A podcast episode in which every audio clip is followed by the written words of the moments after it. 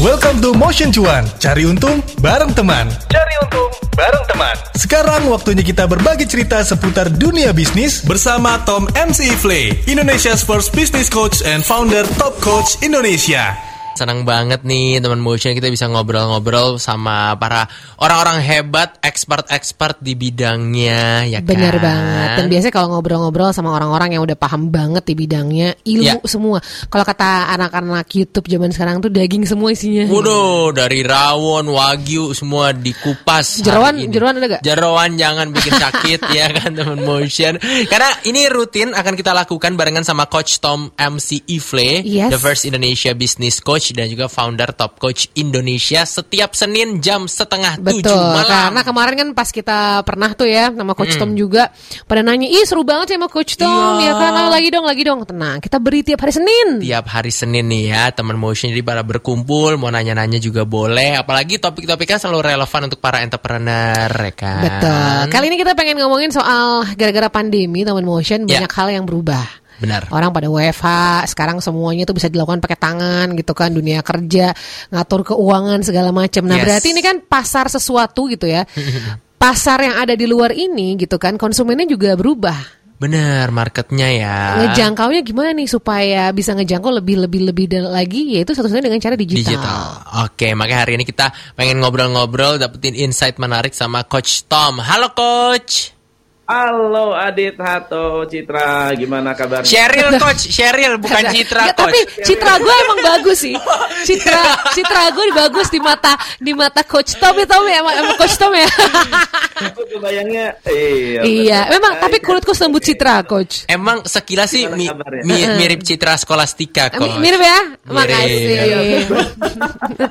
coach apa kabarnya coach? Sehat sehat. Sehat-sehat, Yes. amin. Sudah ngobrol-ngobrol lagi. Iya dong, ini harus rutin dilakukan karena Yes.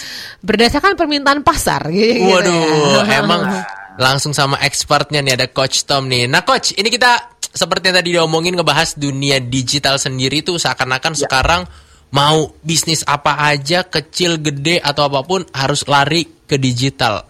Yes. Alasannya apa sih Coach sebenarnya?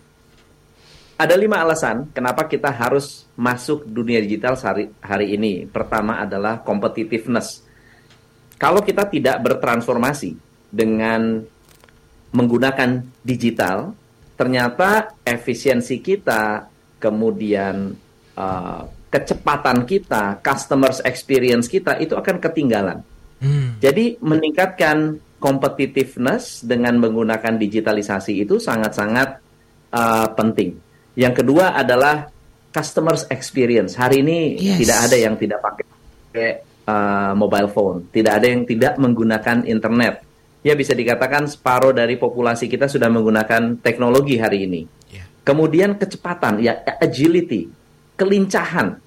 Kalau dulu eh, kita iklan dengan iklan billboard harus eh, ganti billboard waktunya panjang sekali. Tapi hari ini dengan adanya jadi digitalisasi, kita mau ganti iklan itu dalam waktu 15 menit juga udah selesai.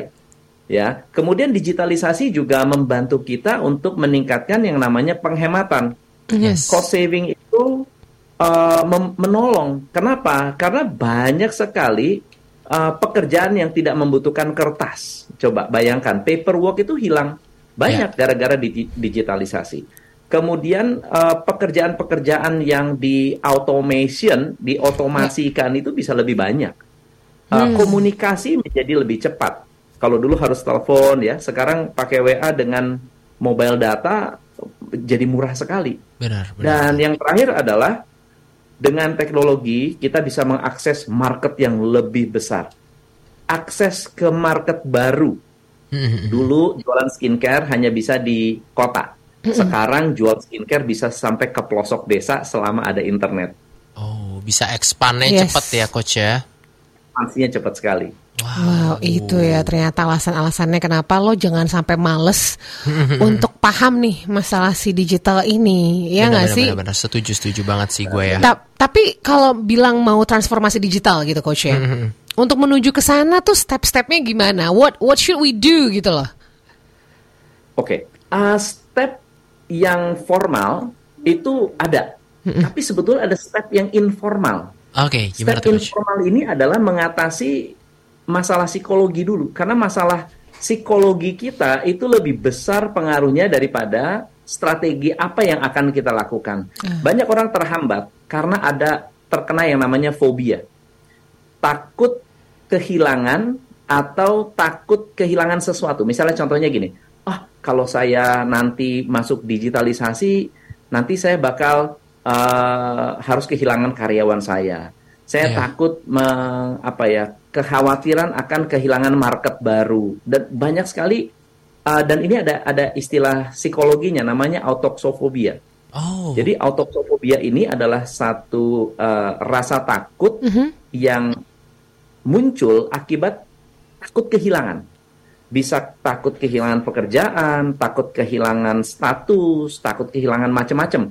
Apalagi yang uh, kita harus pikirkan bukan soal bisnisnya. Mungkin bisnis owner oke lah ya. Tetapi karyawan ini juga banyak sekali yang uh, tidak mau berubah gitu. Jadi saya kalau saya kira kalau saya masuk teknologi kira-kira Adit bakal resign nggak ya? Iya, Itu iya, iya. autoxophobia. Kalau saya paksakan uh, uh, karyawan-karyawan yang hari ini ada, apalagi yang sudah senior untuk mengadopsi digitalisasi ini, Mhm. kira-kira mereka akan stres nggak ya? Customer saya kalau misalnya saya paksa pakai payment gateway, kira-kira bakal pindah nggak ya? Jadi autoxophobia ini harus diatasi dulu. oke. Jangan sampai kita takut sebelum mencoba. Mhm. Itu yang harus dimulai. Ini ini ini tahun 99 tahun 90-an lah muncul eh, ketakutan-ketakutan ini. Ya, ya, ya, ya. istilah ketakutan, istilah autoxophobia ini muncul tahun 90-an. Sebelumnya nggak ada. Karena tahun 80 muncul era komputerisasi pertama. Kalau ingat ya, tahun 80-an. Sebelum itu semua serba manual. Aha. Begitu muncul komputer, begitu muncul Microsoft, wah komputer begitu banyak yang tadinya pakai mesin ketik, Yes. mulai ketakutan tuh, jangan-jangan saya bakal kehilangan pekerjaan kalau saya pindah uh, ke uh, komputerisasi begitu. Nah, tapi aku penasaran nih, Coach Tom nih, kalau semisal uh, berkaitan dengan tadi fobia untuk ketakutan kehilangan gitu ya, kalau semisal Ya. bisnisnya go digital, tapi marketnya memang masih yang konvensional, alias belum masuk ke ranah digital, Iya, iya, nggak takut ngerti. kehilangan marketnya. Nah itu gimana tuh, Coach Tom? Itu dia masalahnya. Itu itu masalah yang yang uh, menjadi besar. Nah, yang perlu dilakukan yang pertama kali adalah setelah kita atasi bahwa oh ya kita mau menerima perubahan, yang uh, perlu dibangun pertama adalah clarity. Saya ini ingin membawa bisnis saya ke mana? Oke. Apakah saya hanya uh, berfokus kepada market yang ada sekarang, atau sebetulnya saya bisa berekspansi ke market yang lebih luas? Jadi bisa jadi kita sebelum masuk ke digitalisasi, kita clear dulu purpose kita, target kita, tujuan kita, organisasi ini mau dibawa ke mana, baru kita bangun strateginya. Yang kedua adalah berani melakukan yang namanya empowerment. Empowerment itu begini. Banyak karyawan kita yang sebenarnya sudah merindukan business ownernya go digital. Mhm. Sudah merindukan, sudah ingin-ingin, aduh kapan ya kita bisa menggunakan Facebook Ads? Kapan ya saya bisa menggunakan chatbot? Kapan ya kita bisa uh, pakai Google Ads? Udah merindukan. Iya, Bahkan ada banyak dari mereka yang kalau saya dikasih kepercayaan, saya berani deh mencoba. Nah, empowerment ini bagus banget karena bisa jadi banyak karyawan kita yang di luar sana mereka sudah meng apa ya, mengeksplor, sudah Ya. mencoba untuk belajar, coba-coba. Seperti dulu waktu saya pertama kali mau masuk YouTube, mau masuk ke Twitter, itu saya kasih, eh, saya lempar ke karyawan. Siapa di sini yang seneng ngedit video? Ada yang bilang, wah Oh. coach saya seneng edit video, tapi saya nggak tahu caranya. Maksudnya saya nggak tahu lu uh, benar-benar jago gitu. Saya bilang, yuk kita coba. Kalau memang bagus atau memang kamu suka, kita bisa uh, jalankan sama-sama. Waktu dicoba, ternyata hasilnya jelek, tapi dia suka. Oke. Nah karena jelek, ya udah saya training mereka, saya kasih uh, sekolah, saya cari guru yang bisa membantu untuk uh, menggunakan teknologi baru ini. Ah. Dan ternyata semua video-video yang ada sekarang dikerjakan oleh satu karyawan itu dan dia adalah seorang personal assistant dulunya, bukan videographer, bukan video editor. Jadi di- yang uh, kalau teman-teman lihat uh, YouTube channel saya itu sebagian besar diedit oleh karyawan yang dulunya adalah seorang PA Jauh ngurusin ya. jadwal. Jauh Ah. Itu ya karena empowerment itu ada keinginan juga dari dia juga Iya, gitu ya. benar. Wow, Tenang. menarik banget nih. Mungkin muncul pertanyaan baru dari teman motion yang lagi dengerin sekarang nih coach. Gimana caranya untuk bisa ngebangun kemampuan adaptasi kita? Tadi kan sempat agility di jadi salah satu uh, yang dibahas juga sebelumnya gitu ya, market, terus ada competitiveness dan lain-lain. Nah, ini gimana nih cara ngebangun kemampuan adaptasi sama fleksibilitas kita di era digital nih coach? Oke, tadi kan kita sudah bahas tentang psikologinya bahwa Iya. manusia itu cenderung uh, bertahan dengan kebiasaannya. Yes. Nah, untuk bisa beradaptasi, ada satu efek namanya attitude effect. Attitude effect ini adalah satu kondisi di mana kita akan mengikuti uh, perilaku sek- uh, sekelompok orang jika mereka mendukung uh, konsisten dengan uh, apa yang kita inginkan. Misalnya contohnya seperti ini. Saya bisa mengikuti teknologi kalau saya banyak bergaul dengan orang-orang yang mengerti teknologi Ya. atau minimal setuju dengan uh, agility, dengan flexibility. Kalau saya gaul dengan orang-orang yang tidak setuju dengan uh, uh, digitalisasi, kebanyakan kita akan merasa bahwa iya ya, benar juga ya, mendingan nggak usah deh. Jadi hati-hati dengan tempat di mana kita bergaul. So, attitude kita harus berubah kalau kita ingin uh, mengikuti perkembangan teknologi tadi. Ini riset ini menarik. Jadi risetnya uh, pakai fokus grup, bukan fokus grup sih, pakai uh, aktor-aktor gitu ya. Oke. Jadi bayangkan uh, orang-orang yang akan kita kerjain istilahnya gitu ya, mereka akan dikasih uh, gambar ya, gambar satu dan gambar dua. Dua-duanya ini udah jelas-jelas lah, misalnya yang ini lebih besar daripada yang ini, yang satu lebih besar daripada yang lain. Tetapi aktor-aktor tadi itu disengaja bilangnya yang lebih kecil dibilangnya lebih gede Oh, Oke. yang lebih be- besar dibilang lebih kecil. Kalau tanya ini mana yang lebih gede? Ada yang bilang oh sama. Oh yang ini lebih gede, yang ini lebih gede, ini lebih gede atau at least sama. Jadi pokoknya disengaja 99% akan mengatakan salah gitu. Nah, tamu-tamu yang tidak terkena uh, influence yang yang nggak tahu apa-apa ketika masuk dan dia dengar semua orang bilang, "Oh, ini sama, sama, sama, sama, sama." Apa yang terjadi? Mereka bilang, "Ini gede mana?" Dia akan bilang, "Sama." Sama. Kenapa? Karena tidak mau berbeda dengan Orang uh, teman-temannya. Ah, ah.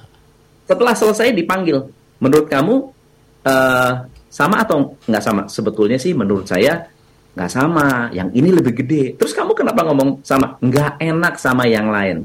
Nah hati-hati. Anda tidak akan bisa fleksibel kalau masih bergaul dengan orang-orang yang tidak fleksibel.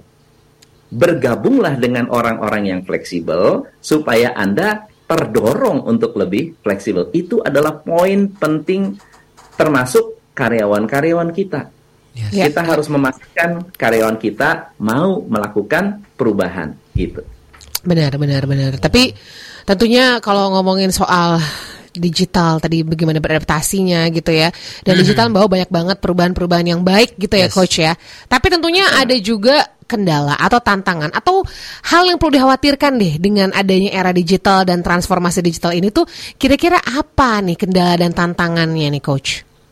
Kendala yang pertama adalah culture resistance, itu yang pertama. Oke. Kendala yang kedua adalah cyber security. Sekarang harus semakin Wah, luar biasa sih sekarang sih. parah. sekarang ya karyawan uh, mau buka apa namanya? Karena oke kita coba ya semuanya, ya udah semua attachment dibuka, Ah, ah, ah. masuklah virus cyber security. Jadi tra- uh, peng- pengetahuan tentang tentang digitalisasi itu harus lengkap.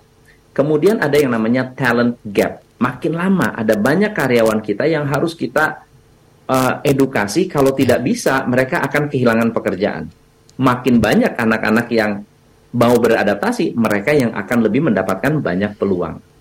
Kemudian uh, masalah budget. Nah, Benar, pasti benar. walaupun iya sih iklan di Facebook lebih murah, uh, Google Ads lebih murah, tetapi akan lebih bagus kalau Anda menambah software-software. Yes. Jadi akan banyak sekali biaya-biaya yang keluar bulanan, nggak berhenti tuh. Setiap bulan harus keluar untuk misalnya uh, biaya website, uh, maintenance, uh, server dan seterusnya. So budget ini pasti akan uh, terpengaruh. Apalagi kalau kita mau benar-benar murni paperless. Nah, tantangan-tantangan ini tentunya tidak bisa dihindari. Maka Anda harus memiliki goal yang besar supaya bisa uh, menghadapi tantangan-tantangan ini.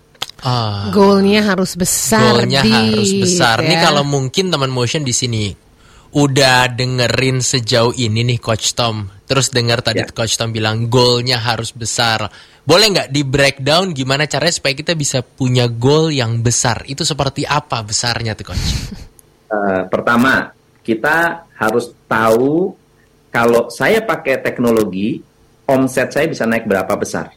Oke. Oke. Kalau saya menggunakan teknologi, customer saya bisa nambah berapa banyak. Kalau saya menggunakan teknologi, cost saya bisa berkurang seberapa banyak. Hmm. Itu yang eh, dari sisi yang ter- terukur ya. Ya. Tapi di sisi lain, kalau saya menggunakan teknologi, berapa banyak waktu yang bisa saya hemat? Mhm. Kalau saya bisa coba bayangkan ya, eh, dulu kalau nggak pakai teknologi, kita mungkin masih manual semuanya bekerjakan sendiri. Benar. Sekarang dengan ada teknologi, kita bisa punya banyak waktu untuk mengerjakan hal-hal yang lain. Nah, hal-hal ini perlu dibangun eh, menjadi sebuah insentif buat kita untuk embrace teknologi. Yes. Setuju banget sih, setuju banget. Tapi juga kan uh, ada yang bilang gini, coach bener nggak nih? Dengan teknologi kan kita bisa gampang untuk misalnya promo, kita beriklan, kita melakukan apa pun tuh sekarang mudah. Tapi dengan adanya teknologi juga pesaing tuh jadi semakin banyak karena semua orang everyone can do that gitu loh, coach. Bener ya? Wah, itu betul banget. Justru itu tadi competitiveness meningkat. Kalau misalnya sekarang bayangin kita menjalankan digitalisasi, kompetitor menjalankan juga. Apalagi kalau tidak. iya. Oh, iya bener Apalagi gitu kalau ya. Kita diem. Kita diam salah, Harus ya kan? tetap ya dan mungkin sekarang kayak katanya eranya kolaborasi dan lain-lain. Yes. Kita bisa buat sesuatu dengan di era digital ini ya barengan sama mungkin kompetitor kita juga ya coach ya. bener bener bener bener. Oke. Banyak, banyak hal yang bisa kita lakukan ketika kita berbicara tentang eh, digitalisasi. Iya. Uh, mungkin pesannya adalah teman-teman harus mengadopsi 3M kalau ingin lebih agile. Pertama adalah mencoba, yang kedua mengukur, ketiga mengembangkan. Kita mencoba Facebook Ads. Ya udah, kita ukur Facebook Ads, lalu kita kembangkan Facebook Ads. Lalu kemudian pindah lagi. Uh, software development sekarang ada banyak yang sudah menggunakan artificial intelligence. Ya udah coba aja. Yes. Coba dulu, kita ukur, kita kembangkan. Segala sesuatu yang kita lihat uh, positif pasti ada uh, potensi di sana untuk bisa membuat bisnis kita menjadi lebih ringkes, lebih cepat, dan customers experience menjadi lebih baik. Customer experience tuh sekarang bener-bener Uh. harus sih dan kita pun sebagai customer ngerasa ya apa pun yang sekarang experience kita enak Iya, kita iya. pasti rekomend ke orang lain Benar, benar-benar setuju banget. Tapi jujur aku pengen menyanggah tadi coach Tom bilang 3M, menurut aku 4M coach. Apa tuh? tambah satu 4M. lagi. Om. kok kamu ngalah-ngalahin coach Tom kamu merasa lebih pintar apa gimana Mendengar, Tambah, tambah, tambah. Boleh, boleh. mencoba, mengukur, mengembangkan dan mendengarkan motion barengan sama coach Tom. Asik, itu penting. Itu. tiap Coach. hari Senin guys jangan lupa tiap hari Senin bareng sama Coach Tom wah ini seru banget ilmu-ilmunya Iya. Coach terima kasih banyak tenang aja teman motion kalau ketinggalan kita akan uh, terus-terusan ya Iya, benar. di motion cuan setiap hari Senin jam setengah tujuh malam bareng sama the one and only Coach Tom Yo, Coach Tom, thank you so much obrolan hari ini walaupun mungkin Thank you emang so kita kena durasi nih ya coach ya, tapi insight-nya benar-benar yang penting banget. tuh padat isinya. Kan kalau Oh, kayak iya. bapau kan yang penting kan isinya banyak. Nah, itu Ah, dia. kenapa bapau ya? Iya makanya Nggak orang ngerti, di kepala gue daging lapar atau gue apa kali ya. gitu. Iya, iya. Coach Tom, thank you selalu. Kita ketemu lagi Thank next you, week ya Coach ya. Bye bye coach. Aku Cheryl ya coach. Bukan Citra. Bye bye coach. Bye bye Coach. Thank you teman-teman. Itu dia Motion Motion Cuan. Radio. Cari untung bareng teman di minggu ini bersama Tom. MC Flay.